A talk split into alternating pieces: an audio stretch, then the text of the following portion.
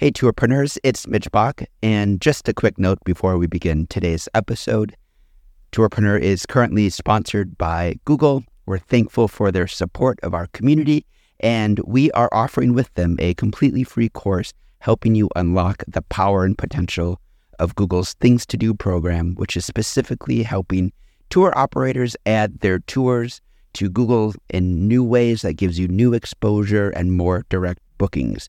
To learn more, go to tourpreneur.com slash Google. And as always, show notes, more resources, links to our newsletter, our business coaching community, and so much more are available on tourpreneur.com. Now to the episode. Today's episode is brought to you by Checkfront, the booking platform trusted by over 5,000 tour and activity operators around the world. You can start your own free 21 day trial over at checkfront.com.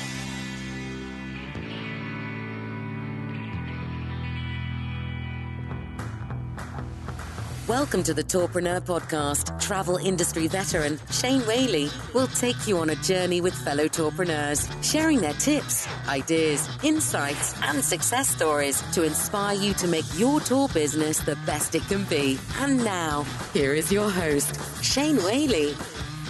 Hello and welcome to episode 77 of the Tourpreneur podcast, where we flatten the learning curve for tour operators around the world virtual tours.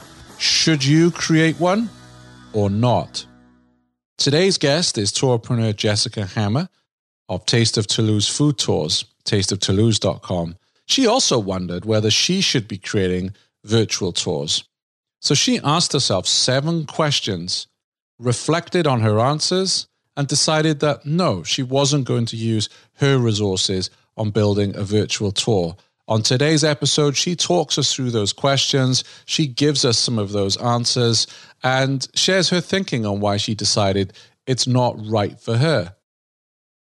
And I would say to you listening right now, if you feel the FOMO or that you're feeling the urge to follow others and create a virtual tour, is to also ask yourself the same seven questions and really reflect on those answers and decide for yourself whether a virtual tour is a good use of your time and resources. I know some of you are enjoying success with virtual tours, and I've had your emails, and I enjoy reading your emails. And I would say this I would love to invite you on the show so you can share with us how you've set your virtual tours up. What were the key components? What were the costs? How did you market it? What's the reaction been? And because we're an independent podcast, Tourpreneurs always happy to host different opinions on these issues. So that's enough from me. Let's cross over to Toulouse in France and Jessica Hammer. Welcome to Tourpreneur, Jessica. How are you? Hi, Shane. I'm doing well. How are you doing? I'm good considering everything that's going on. I'm intrigued to talk to you because right now you, you wrote to me because we're seeing this major rush online of tour operators creating virtual tours. And, and you sent me an email. Uh, was kind of bucking the trend from what I was seeing out there. And I was really intrigued with it because you have some frustration about this rush to develop virtual tours, don't you? I do, yeah. I feel like there's so much online. Everything is online these days, including all of this talk of about tour operators jumping on the bandwagon to do virtual tours and experiences, which can be really good, but I don't feel like there's been enough talk about the components that make them successful and why it may or may not be a good idea for particular businesses. It's just mostly been like everybody should do virtual tours. That's what it kind of sounds like to me, anyways. I needed to get off my chest like a different perspective on it because I'm I'm personally feeling like there's a lot of pressure seeing everybody else doing this and seeing all of these webinars talking about like oh you should do virtual tours and how to do virtual tours without really talking about why we should be doing them or what would make them successful for you or maybe even why not. I agree with you. This is the new buzzword, is the new thing to do is to have a virtual tour and I think from how I see it, the challenge is you've got people like Walks and the tour guy who have quite a lot of resource in terms of technical resource, marketing resource, and they can create a good virtual tour. But then for a lot of us, it's like, oh, well, they're doing it. We have to do it. people are making money out of it or there is the perception that people are making money out of it and that it's well this is what i need to be doing so i really love that you actually went through a process which i think all of us tourpreneurs can learn a lot from we should adopt this ourselves not just with regards to virtual tours but with any business challenge that we may have you sat down and wrote seven questions to yourself about whether you should create a virtual tour correct yeah, yeah, I did. Over the course of a few days of my daily one hour outside where I'm allowed to walk around, I walked through some of these questions for myself and came to some conclusions about whether I should be doing virtual tours. Great. So I'd love to dig into some of those seven questions, and with your permission, we could add them to the uh, the show notes as well for people to refer to. Yeah, absolutely. The number one question out there with virtual tours is what are you hoping to get out of this? Do I want or need to make money? Is it just for marketing? Is it to give your team or yourself something to do? Any kind of successful expansion of what you're already doing, do you need to have some measurable goals to know if it's successful? For me, I'm a sole operator. I am the only person in my company. I've been around for a year and a half. I don't have a team to keep busy. It's just me. I'm the only person working on the business. Time for me is really at a premium. That makes it even more important for me that I have really clear goals and knowing whether doing a virtual tour is going to help me achieve those goals. Absolutely. I think that's, I'm, I'm glad you have that as number one. Yeah, I, I don't feel like a lot of people are as clear about that as they need to be upfront. I think that there are some really good examples of people doing the virtual tours these days with their main goal of being marketing, which is great and can be very successful, but you need to make sure that you have a, a good marketing and promotional plan to back that up. Because if you just put them out there and you're hoping to have it be a marketing effort, and you're not sending out press releases or following up on leads with reporters on help a reporter out or doing social media behind it, then it's going to flop a lot of the rest of my questions were more about the selling side of doing the virtual tours. If a lot of people, well, most tour operators now are not making any money, I'm certainly not making any money. We've been closed down here in France on confined to our homes since March 17th. And we've been told that things will start to slowly reopen on May 11th, but bars and restaurants will still be closed until some point in the future. They haven't said when. I'm not able to run my tours until bars and restaurants can open back up because that's kind of the point where my businesses will be hopefully comfortable letting me eat in those businesses. I want to get back to your questions, but before we do that, actually, I think this was one of your questions. Is is there something else you can sell besides a virtual tour experience? And you know, our mutual friend Carolyn Connor at Lyon Wine Tastings is doing an online wine tasting session, isn't she? Yeah, that is one of my questions coming up in a little bit. Okay, let's go back to question number two then. A lot of the rest of these questions come under the heading of okay, if your goal is to make money, my next question is okay, is your audience large enough that you can sell your tours or experiences just to them and sell enough of them to make it worth the investment of the time and the money? Because a lot of the companies that I see doing the virtual tours right now successfully are frankly larger companies who have a really established customer base and a mailing list to be able to sell to those customers. They're not spending money on marketing those virtual tours right now they're basically selling to their established customers already. Do you have that customer base? I probably don't as much. You know, I've only been in business for a year and a half, and I do have a lot of people that are behind me and support me and love what I do, but probably not enough to make it worth the investment of how much time and money I'd have to put into it. Yeah, I think that's a really important question to ask yourself because I enjoyed a virtual tour on the weekend and that was with walks. And I didn't realize when I booked it, it was 10 bucks. There was a $25 credit and for a in-person tour. So it struck me that they probably were using it as a marketing opportunity. Yeah, and also marketing to their past guests who because you know walks have a bit of a brand. I think they're operational in 12 or 13 cities. So if you've enjoyed their tour of Rome, you'll enjoy their tour of Dublin or London wherever it may be they do, like you were talking about, the large enough audience, but also past guests. So they probably and Stephen Oddo listens to the show, the owner. If I'm wrong, correct me on this. But if I got an email from Walk saying, hey, we've got these virtual tours, by doing this, you can help support a tour guide or help the business, and here's a $25 credit for a future in person tour, there's a chance that I might jump on it. And on the virtual tour I, I went on with them to Pompeii, there were 32 participants, which I was really shocked at. So yes, they, they do have good marketing, but I do wonder how much of that 32 is actually past guests who just want to show support for the for the company. Yeah, they're one of the examples of somebody who's doing all of the right things and they made that decision for their business that it was going to be a good way for them to make money and also a good marketing opportunity for them. I'm not saying that nobody should be doing virtual tours. I'm saying that you have to answer these questions for yourself and evaluate whether it's a good opportunity for your business. Oh, and I love these questions. I think you're absolutely right to do this. But I think it's like you're saying, those with lots of past guests, that channel could be successful. But if you don't have a lot of past guests and you're new like you are, you know, 18 months, two years into business, it's going to be very tough to market. Yeah. And speaking of being tough to market, my next question is Will you be trying to sell something that others are offering for free? Because along with the proliferation of paid online experiences, you have an equally large, probably even bigger amount of free online activities that are happening right now. If that's the case, do you have a plan for how you're going to differentiate your products from all of the free products? And what Walks is doing is a great example of how you do that with your paid virtual experience, offering a voucher for a future tour, things like that. You know, that's a great example. You have to have thought that through. You have to have a plan for that because free is a lot more sexy right now because of all of the economic hardship that has gone along with this COVID crisis. And also, I think you raise a good point there. It's not just what else is out there for free. It's just a virtual tour is also competing with Netflix.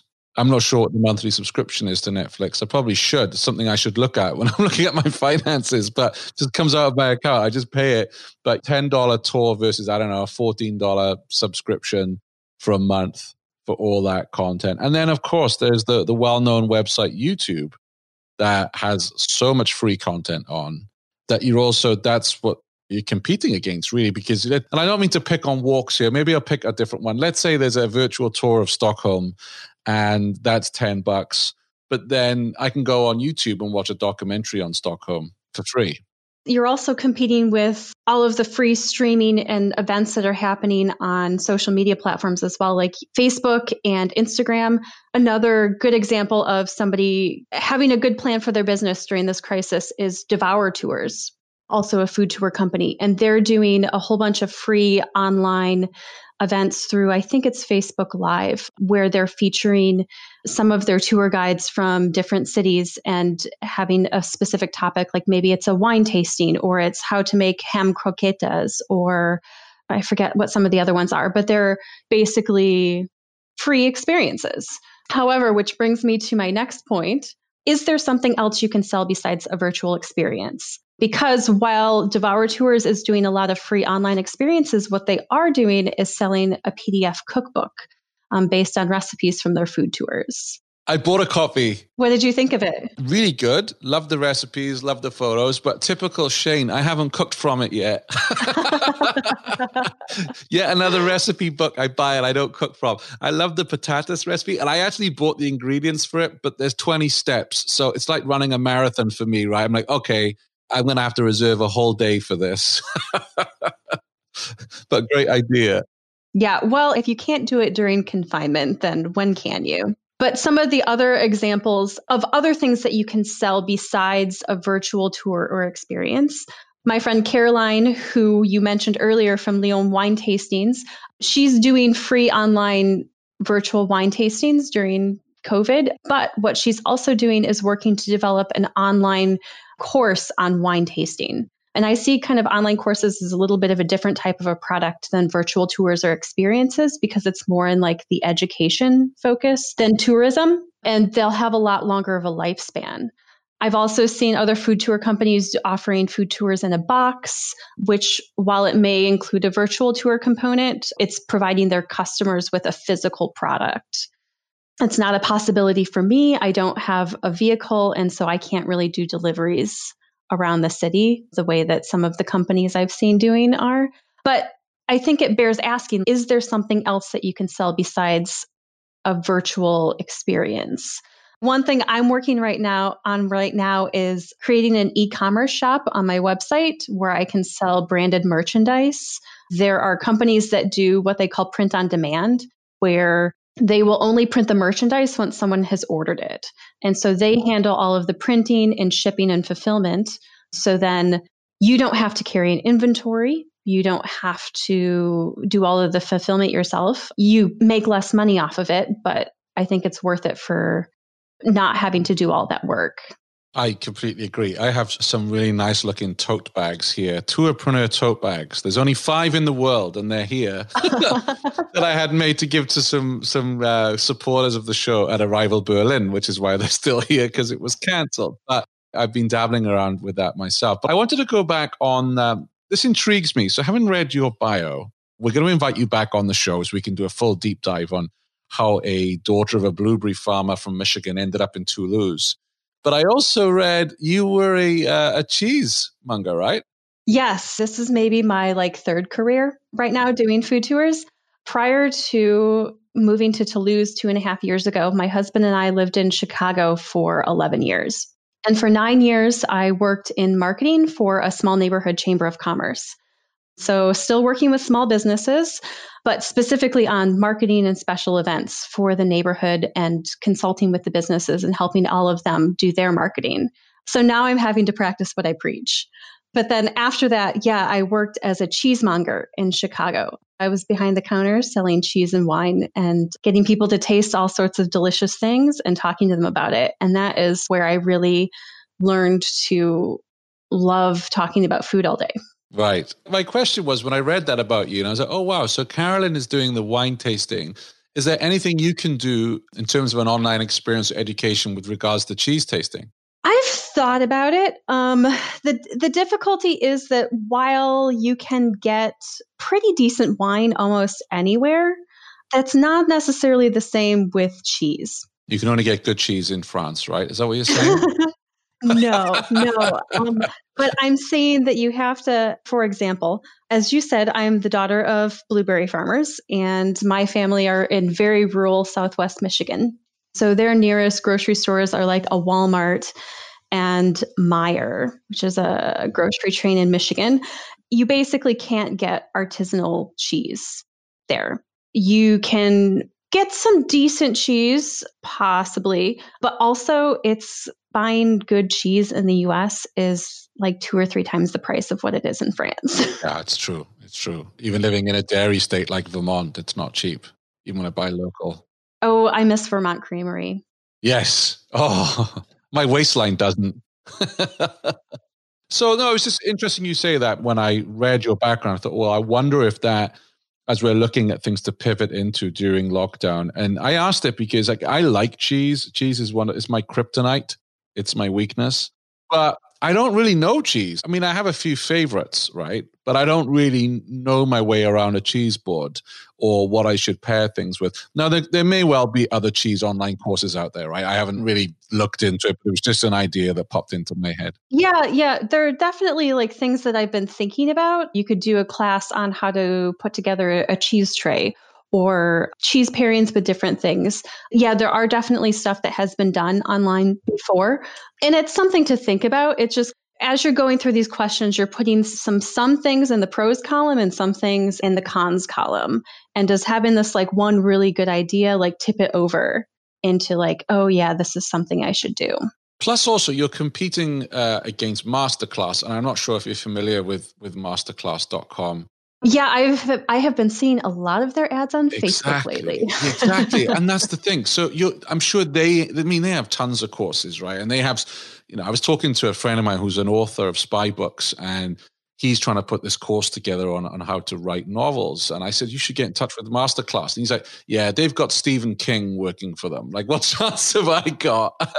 you know, they have marketing dollars. They obviously have good funding. So you are, even when you want to have an online, create an online course, you are competing against some big giants. And it's not to say it can't be done, but it's going to take marketing dollars or, or time, which we'll get on to uh, where the better that can be spent maybe. Yeah. And there's even a new platform that I'm having a call with someone later this week called Top Nosh. That is a platform for food and beverage professionals who want to do online experiences or courses, which is interesting. As I said before, I'm not absolutely anti online experiences and tours. But they're different, right? I think that's the key point. Yeah, we just have to see. We just have to see and just keep kind of like asking yourself these questions about whether or not it makes sense for you. What can you do with your reservation software? Take online bookings and payment, manage your inventory, automate processes, and view reports and insights? Yeah, of course. But can you also send digital waivers, build a stunning website, and get help around the clock? What about optimize your booking channels, diversify your distribution, use your favorite tools, and choose your pricing model? With Checkfront, you can. One booking platform, limitless possibilities. Find out more at checkfront.com.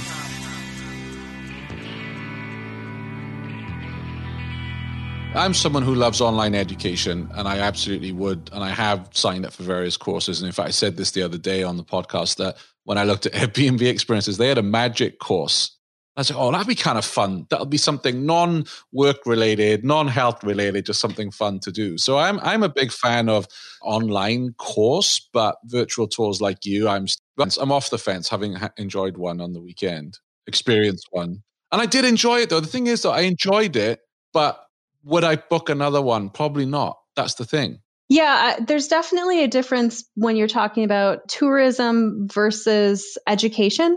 Another company who's doing very successful online experiences is Context Travel, which is a travel and tourism company, but they're framing their experiences a little bit more through the lens of education.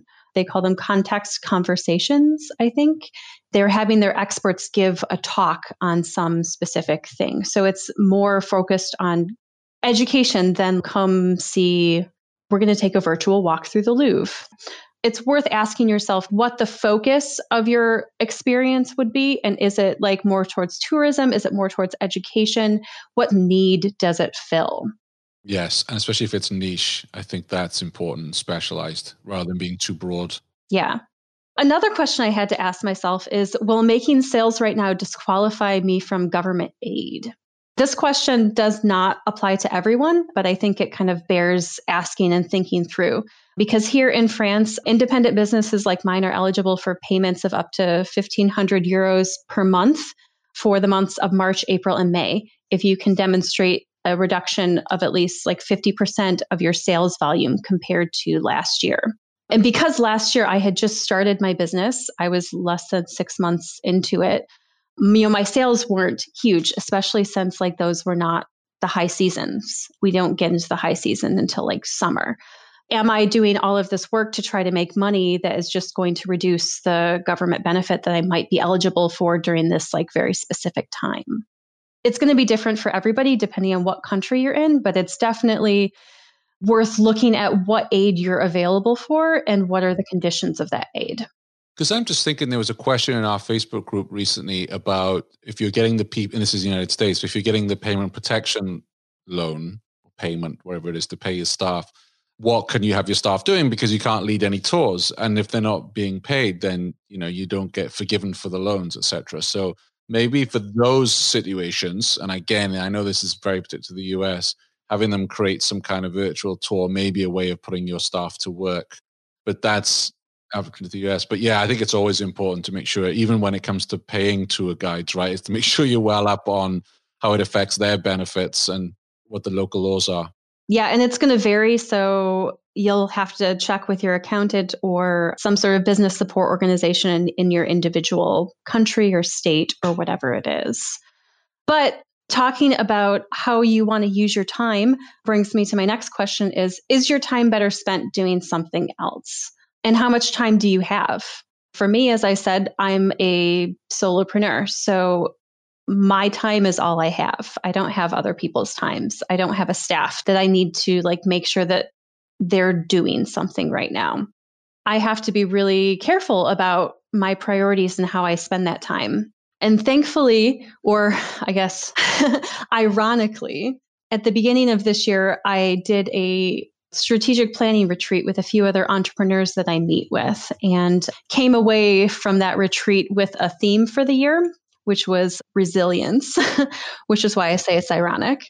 And also a list of projects that at the time I identified as things that would help my business become more resilient. Fast forward several months later, we get put in confinement, and thankfully, I have this list of things that I can be working on. I wasn't really scrambling around at the beginning to say, like, what do I do? Like, what do I do now with all this time? It's like, okay, well, guess you can buckle down and work on some of the things that you said were really going to help your business this year. Can you give us an idea of what some of those tasks were?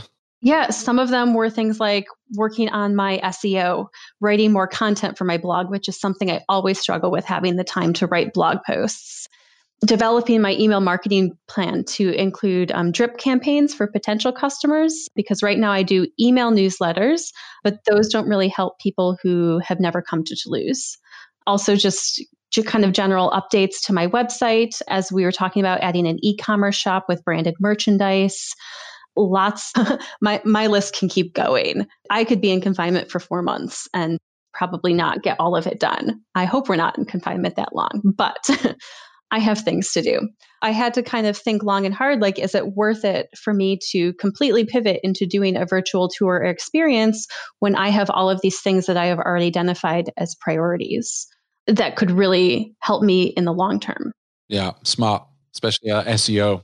Yeah, right now, one thing that you can do that is really helpful is use your time to take some SEO courses. If you don't understand it, I think Yoast SEO, which is an SEO plugin for WordPress, was offering for a time, they were offering their basic SEO training for free, which is a fabulous resource.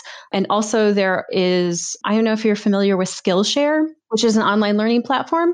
They offer two months for free as an introduction, which, hey, we're in confinement. This is a good time to put it to use. And so I've been taking SEO courses and content marketing courses on Skillshare when I say courses, a lot of them aren't that long. To watch the whole thing, it's maybe like an hour or two. You feel it's worth your time? I do. I've gotten some really good stuff out of them. I think you get out of it what you put into it. If you need to do more than just watch them, you need to like actually fill out the worksheets that they that might accompany the courses and do some thinking about how it really applies to your business instead of just watching it and being like, "Oh, that's interesting." And then on to the next thing. Oh, yeah, I know all about that. I am very guilty of that. So I always, yeah, that's something I'm still working on. Absolutely. But it's good to hear that about Skillshare because one of the things I do get fed up with is when you take a free course and it's a big upsell for the paid premium VIP inner circle course that those people have. And obviously, Skillshare is a platform, so it doesn't have it, or neither does Udemy. But a lot of things I see out there, a lot of courses are free, and then it's the big pitch. And a lot of books have got that way as well, which is a shame. I found Skillshare to be very useful so far. I have a whole bunch of classes like on the list of ones that I want to take. They have stuff on video editing because that's another thing that I want to get into, which I can't really right now because we're not allowed out for very long.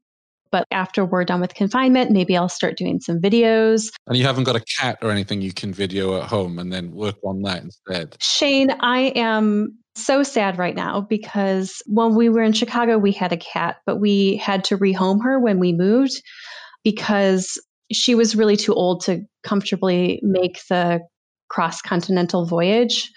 And we found a really great home for her, and I'm so happy with where she is. But then, so we moved to Toulouse and we don't have a cat. And here, you can foster cats, just help them stay out of the shelter for a while while they're up for adoption. And I am so mad at myself that I like didn't think to go out and get a foster cat before we went into confinement because I could really use some cat cuddles right now. But would you give it back though? See, that's yeah, that would be hard. I have two rescue greyhounds, right, who I love, and they're always looking for fosters. And I said, like, I can't do it. I'd love to help, but I know I'll end up with eight dogs if I do that. It's true. But if you do something like foster kittens until they're old enough to get adopted out, it's a little bit easier. Okay. All the uh, dog lovers listening and pet lovers listening are agreeing. The rest of those who don't like animals are like, get on with it, guys. So no problem. So, your final question Yeah. So, my final question is just how do these virtual products tie into your long term plan? And are people still going to buy your virtual products after the stay at home orders have been lifted? Because right now, everyone's kind of a captive audience online. They can't go out and do other things. They can't travel. They can't go to restaurants. They can't go out to the movies.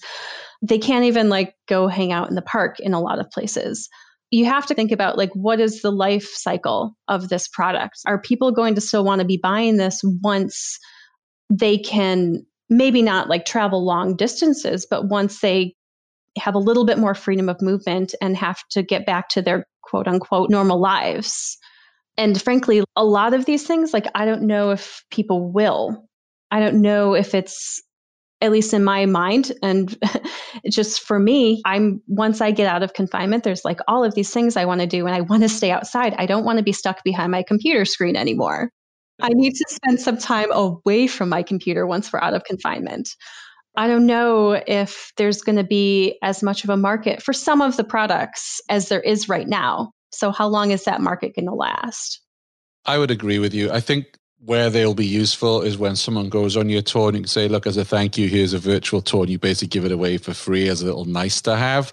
But I just don't see people booking them. There's some things that you know might have a little bit longer lifespan. For example, like online cooking courses, or um, some of the, the more like educationally minded or like skill related classes and things like that. But just in terms of like some of the virtual tours that we're seeing right now, I don't know, a month from now, is this going to have any relevance? They're two very different things. I think that's what the important thing I'm getting from you, and it's listening to you today, and also what I've been thinking about is virtual tours are not online educational courses. They're very different.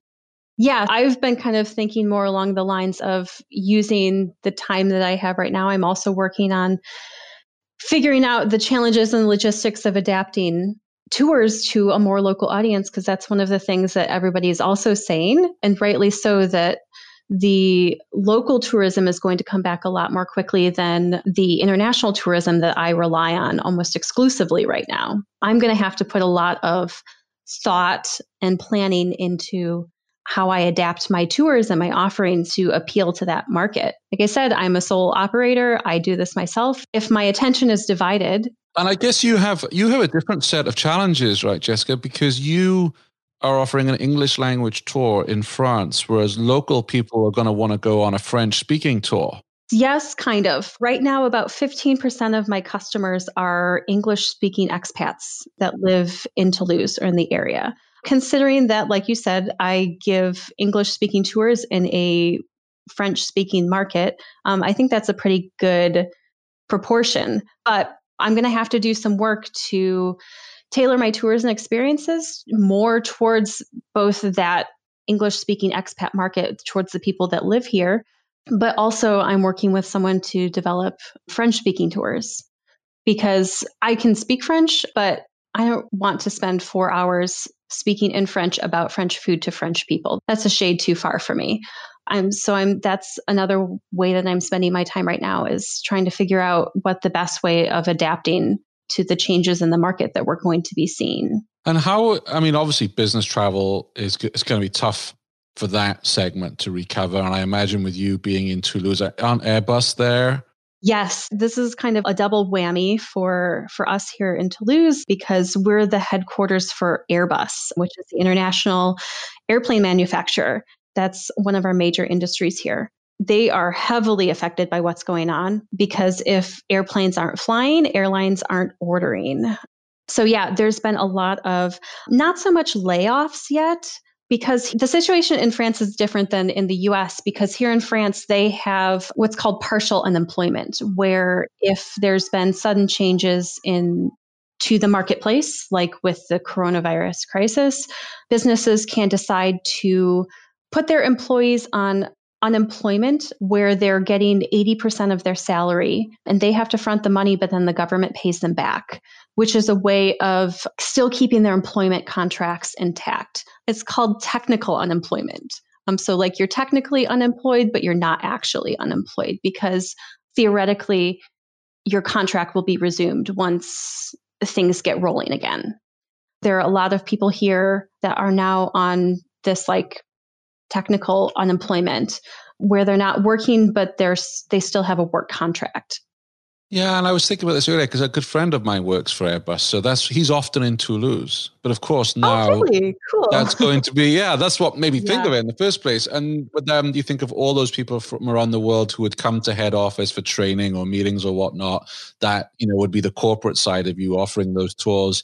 That's something like when will that recover?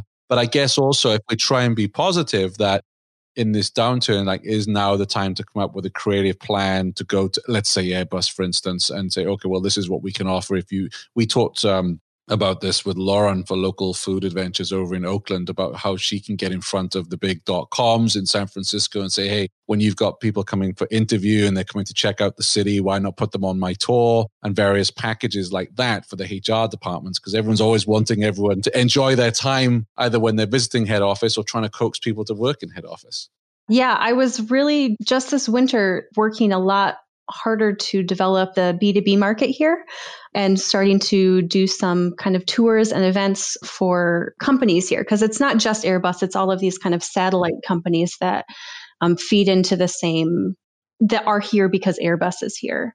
I was working a lot with those, and of course, all of those events are canceled now.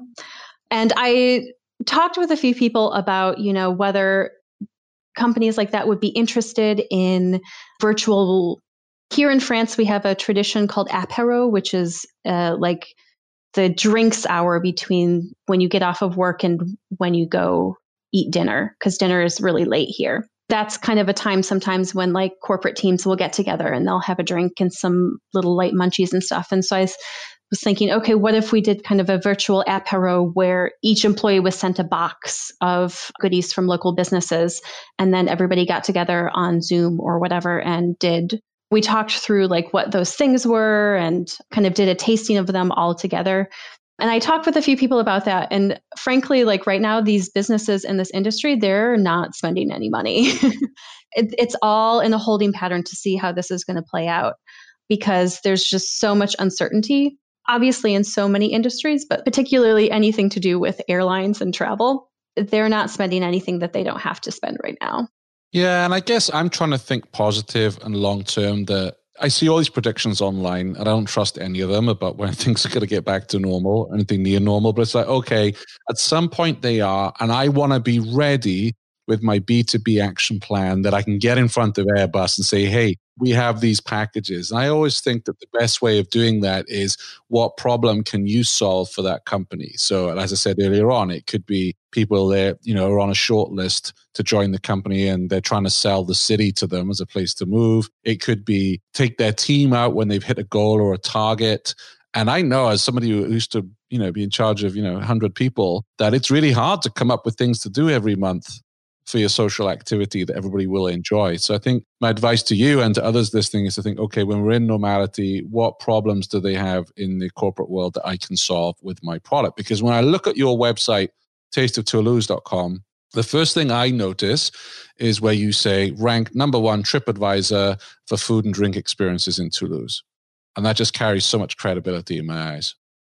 Yeah, that's definitely something that I'm working on right now as well, refining those offerings for the B2B market and kind of putting together some some packages and things like that and definitely like thinking ahead.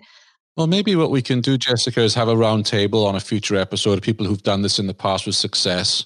I'm all about sharing those success strategies, but I think it's something that you know we, we should focus some time on on the show. Actually, I've had a conversation with several other food tour owners who have had great success with the B2B market to try to figure out like how I can replicate that. So yeah, that's something I think is really for a lot of tour companies like the B2B market is a really important piece of their business. Did you know every weekday Shane curates the most interesting news articles in tours and activities and sends them out in a snappy daily digest? Grab your copy of the Tourpreneur Daily Briefing at www.tourpreneur.com. Well, Jessica, thank you for coming on. I know we were run by 10 minutes as I feared we might.